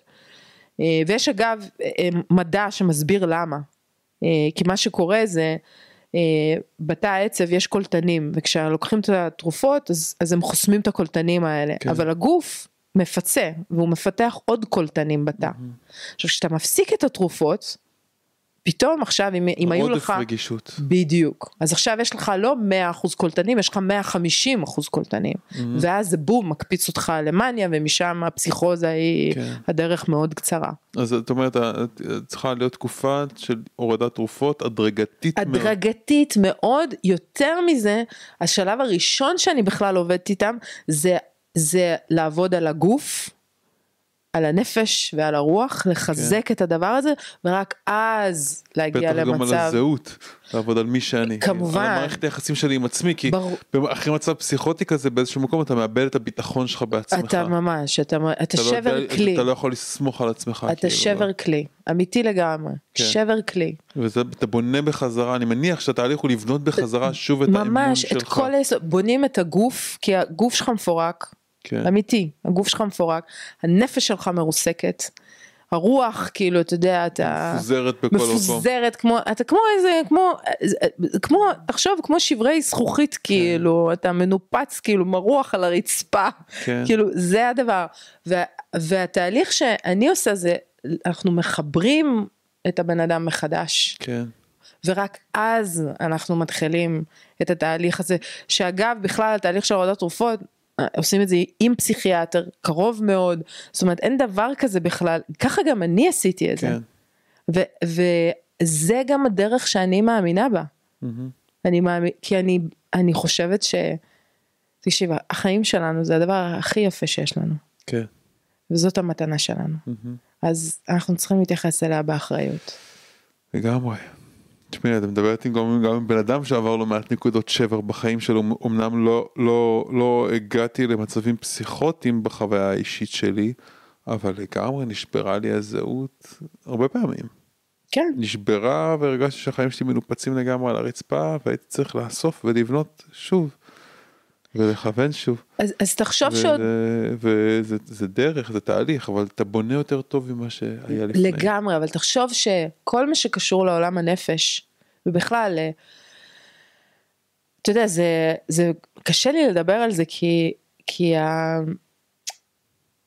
מאז שעשיתי את השיפט הזה בחיים, אז התחלתי להיכנס יותר לעולם של בריאות הנפש. כן. עכשיו אני תמיד טופלתי במסגרת פרטית, כן, אה, וזה לוקסוס, אמיתי, זה באמת לוקסוס. והיום כשאני יותר ויותר חשופה למה? למסגרת הציבורית, כן. למערכת, אני מבינה, המסגרת הזאת באמת היא, היא סובלת מהזנחה ומתת תקצוב מטורף, כי בסוף הכל מתחיל ונגמר בכסף, כן? ויש שם תת תקצוב מטורף, ו- כן. ועם כל התת התקצוב הזה, אגב, האנשים שנמצאים שם, לדעתי, הם עושים עבודה מדהימה ב- ב- במסגרת המשאבים, כן? כן. אבל אבל יש לך אה, 20 מטופלים כאלה או 10 שנדחקים לחדר של 5, בדיוק, כמה יחס אתה יכול לתת? לא, אתה לא תקבל שם, ו- ואין שם בכלל את התשומת לב לבן אדם, וגם, שלא נדבר על זה שגם אף אחד לא מדבר איתך בכלל על עולם הרוח, שזה בכלל, אה, שאתה חייב, ש- אה, כשאתה עובר, אגב, היפומניה ומאניה, זה, זה, ודיכאון, זה דבר שונה לחלוטין מחוויה של מאניה פסיכוטית או פסיכוזה. כן, היום אני יודעת שפסיכוזה זה משהו שמתחיל כהתעוררות רוחנית ונגמר כמשבר חירום רוחני. זה כבר לא משבר נפשי, כן, זה כבר משבר רוחני, זה עמוק יותר. זה עמוק יותר. ואף אחד לא מדבר איתך על זה. עכשיו יותר מזה, כאילו, אתה תתחיל לדבר על זה עם אנשים, גם רוב האנשים גם, אתה יודע, אנשים מאוד אינטליגנטים, זאת אומרת, אנחנו מאוד אה, אה, רחוקים מעולם הרוח, והאמת היא שאני די בתקווה שאנחנו יותר ויותר מתקרבים. כן. כולם מדברים היום על תודעה, תודעה, אתה יודע, זה ריפריימינג ל- לרוחניות, כן? כן. אה, מעולם המדע. אוקיי, בסדר, זה טוב. זה התחלה. וואו, כמה... איזה מסע עבר אותנו פה. ואז אז תגידי, כמה, כמה זמן לפי דעתך יכול להיערך תהליך כזה, אה, להימשך? תני לי אה, הערכה גסה, אני יודע ש... זה מאוד אינדיבידואלי, ברור לי. זה מאוד מאוד מאוד אינדיבידואלי, אבל אה, מישהו כבר בשבר של אחרי. מישהו כבר בשבר, זה, תראה, אני, אני מצליחה להגיע לאנשים שתוך שלושה חודשים מצליחים לתפקד לחיים, עדיין עם תרופות והכל? כן. כן. אבל חוזרים לחיות, ואז אתה יודע, זה עד שנה בערך, יש לי שאלה אחרונה כן. בשבילך. כן, את מפחדת שמתישהו לא, כבר לא. יהיה לך איזשהו אה, התקף כזה בעתיד שלך? לא, אבל זה מעניין שאתה שואל את זה, כי אני כבר שלוש שנים אה, ללא תרופות, ו... ושנה הורדתי מינונים. זאת הייתה אחת השנים הקשות שלי, באמת. כי לא ידעתי לקראת מה אני הולכת, וגם לא ידעתי אם זה יצליח. ו... ו... ו... וגם כשאתה מוריד את המינונים אז אה, כל המערכת שלך משתבשת, אתה יודע, זה, כל האיזון ההורמונלי משתנה, כן. אז אה, אתה עוד פעם נכנס לאיזושהי רכבת הרים ואתה כולך בפחד שאתה לא רוצה לחזור לרכבת הרים שהייתה לך קודם, ו... והדבר היחיד שהחזיק אותי בחיי, זה, ה... זה, זה היה איזשהו רגע שקראתי את הברית הזאת עם אה, אלוהים, בורא עולם, אה, יקום, ווטאבר, זה כן. שכשאני אצא מזה אני, אני אספר את הסיפור שלי לאחרים, וואו, כדי שאנשים אחרים לא יצטרכו להגיע לקצוות שאני הגעתי. וואו. ובסוף השנה הזאת היא נגמרה, ואז אה, לקראת סוף השנה הזאת התחילה הקורונה, ובקורונה, אמיתי, אני חשבתי שאני משתגעת. כי זו פעם ראשונה, אחרי 12 שנים, שהייתי ללא כדורים פסיכיאטרים. ומה שכדורים פסיכיאטרים עושים, הם, הם עושים לך איזושהי קהות רגשית. כן. ופתאום כשאין לך את הקהות רגשית, אתה פתאום חווה דברים בעוצמות. כן. הרגשתי כמו, כמו ילדה, אתה יודע, ב... כשילד שאתה יודע, הוא. כשהוא בא לעולם הזה, ב... ה- הרגשות שלו הם לא מבוסתים, כן. זאת אומרת, הוא, הוא לומד, כאילו, כן. הוא, הוא רק לומד. ככה הרגשתי. אני חושבת שאני אשתגע, וואו. ולא השתגעתי. ועשיתי את זה לא כי, אתה יודע, אה, כי, כי אני עושה מדיטציה, וכי אני עושה תהליכי התקרקעות, ואני עושה הליכות בים, ואני עושה ספורט, ואני שומרת על תזונה. זאת אומרת, זה לא איזה משהו של, אתה יודע, כאילו, אה, יופי, היא חושבת על זה, אז יש לך איזה כדור במגירה למקרה חירום? לא, אין לי כדורים בכלל, הכל נגמר. וואו איזה סיפ- סיפור מרגש שאלה אחרונה אחרונה בהחלט כן. קשר יוגה שלי מתחיל. כן. אה, השאלה האחרונה שרציתי לשאול אותך זה אם עכשיו היית פוגשת את אה, אנה אז לפני הטיסה לאמסטרדם בתקופה ההיא של הריחוף מה היית רוצה להגיד לה? אל תיבא לי. מה עוד? עוד משהו? היית רוצה? מה, מה, מה, מה, מה עוד משהו היית היה יכול לעזור? שכנראה שזה היה צריך לקרות. פשוט קבלי את זה. יש מסר אחרון שהיית רוצה להעביר למי שמאזין אותנו, למשפחות, לאנשים שהתמודדו. לאנשים בכלל כמוני, ו- כאילו אנשים רגילים כמוני וכמוך. אמ, הייתי, הייתי אומרת אהבה, אהבה, אהבה, ביחד. אמ, ולמשפחות אולי הייתי רוצה לתת כאילו המון תקווה, כי אתה יודע, זה, זה גם עושה משהו היום כשאימא שלי הולכת ומספרת בגאווה שהנה הבת שלי יצאה מזה והיא סוף סוף מדברת על החוויות האלה אחרי שכמעט עשר שנים זה היה בתוך המגירה. כן.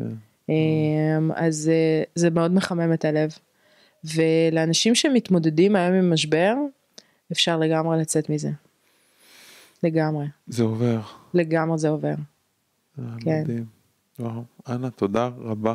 תודה תודה רבה על לך. הפרק המדהים הזה. תודה. ומי שאת מלווה היום אנשים באחד על אחד, כן. מי שרוצה לפנות אלייך, נשים קישור ל- לוואטסאפ שלך. לוואטסאפ, למייל, כן, לאתר, יש לך אתר גם מעולה. כן. יופי, אז נשים פה קישורים מתחת. רוצה להקריא להם את הכתובת של האתר, למי שרק מאזין. אה, אה, וואו, זה אנה דוד משהו, אני אנה דוד נקודה נקודה, co.il. לא זוכרת. אלוהים ישמור, קום אני כזה. אשים פה קישור מתחת. כן, אבל אפשר לחפש אנה דוד ובטח ימצאו אותך, אני אשים פה קישור גם מתחת. בתיאור של הפרק. אבל אפשר גם להשאיר את הטלפון 054-589-2006. יפה מאוד. באמת. מעולה. אז uh, תודה רבה לך, ואם אתם לך. אוהבים את הפרק הזה, אז אתם חושבים שזה יכול לעזור לכם, קודם כל נשמח אם תגיבו, נשמח לשמוע מה שמעתם, מה אתם חושבים לגמרי, על המסע. שלכם בתגובות, גם אנא תעבור על התגובות אם אתם uh, ביוטיוב, אם אתם שומעים בספוטיפיי, אז כנסו ליוטיוב ותגיבו ביוטיוב על, על הפרק הזה, לגמרי. תעשו גם subscribe ו follow, ו, ובואו תרימו לאנה על השיתוף האמיץ שלה ועל הדרך המדהימה שהיא בחרה. יואו, על תודה. כל הערך שקיבלנו פה בפרק הזה, אני רוצה להודות לך מעומק ליבי. תודה רבה על כל העזרה וכל השליחות שהבאת פה ושאת מביאה במסע, במסע שלך. תודה לך וריגשת אותי מאוד. תודה רבה, להתראות. זהו, עד לכאן הפרק של היום. אם אהבתם את הפרק, אל תשכחו לדרג את הפודקאסט ב iTunes, Spotify, Google Podcast, SoundCloud, YouTube או בכל פלטפורמה אחרת שדרכה אתם מאזינים לנו כרגע. תוכלו למצוא באתר הפודקאסט selfheal.co.il קו נטוי פודקאסט את כל הקישורים הרלוונטיים לפרק הזה. שם גם תוכלו להירשם לפודקאסט ואנחנו נשלח לכם תזכורת בכל פעם שאנחנו מעלים פרק חדש. נרשמים באתר selfheal.co.il.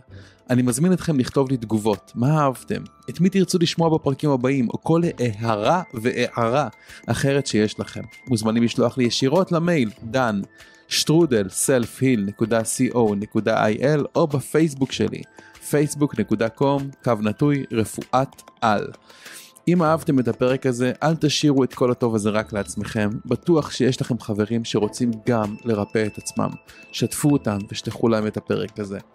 ומילה אחרונה אבל חשובה, אם קיבלתם השראה מהפודקאסט ואתם מרגישים יותר רווחה נפשית וגופנית, החלטתם שאתם רוצים לרפא את עצמכם או להוביל תהליכי ריפוי, ואתם רוצים ומוכנים לעשות את מה שצריך כדי לגרום לזה לקרות, אני מזמין אתכם לבדוק את תהליכי העומק וההכשרות המקצועיות שלנו באתר selfheal.co.il. אני דן לוסטיג, שמח שהאזנתם לפרק, ונשתמע בפרק הבא.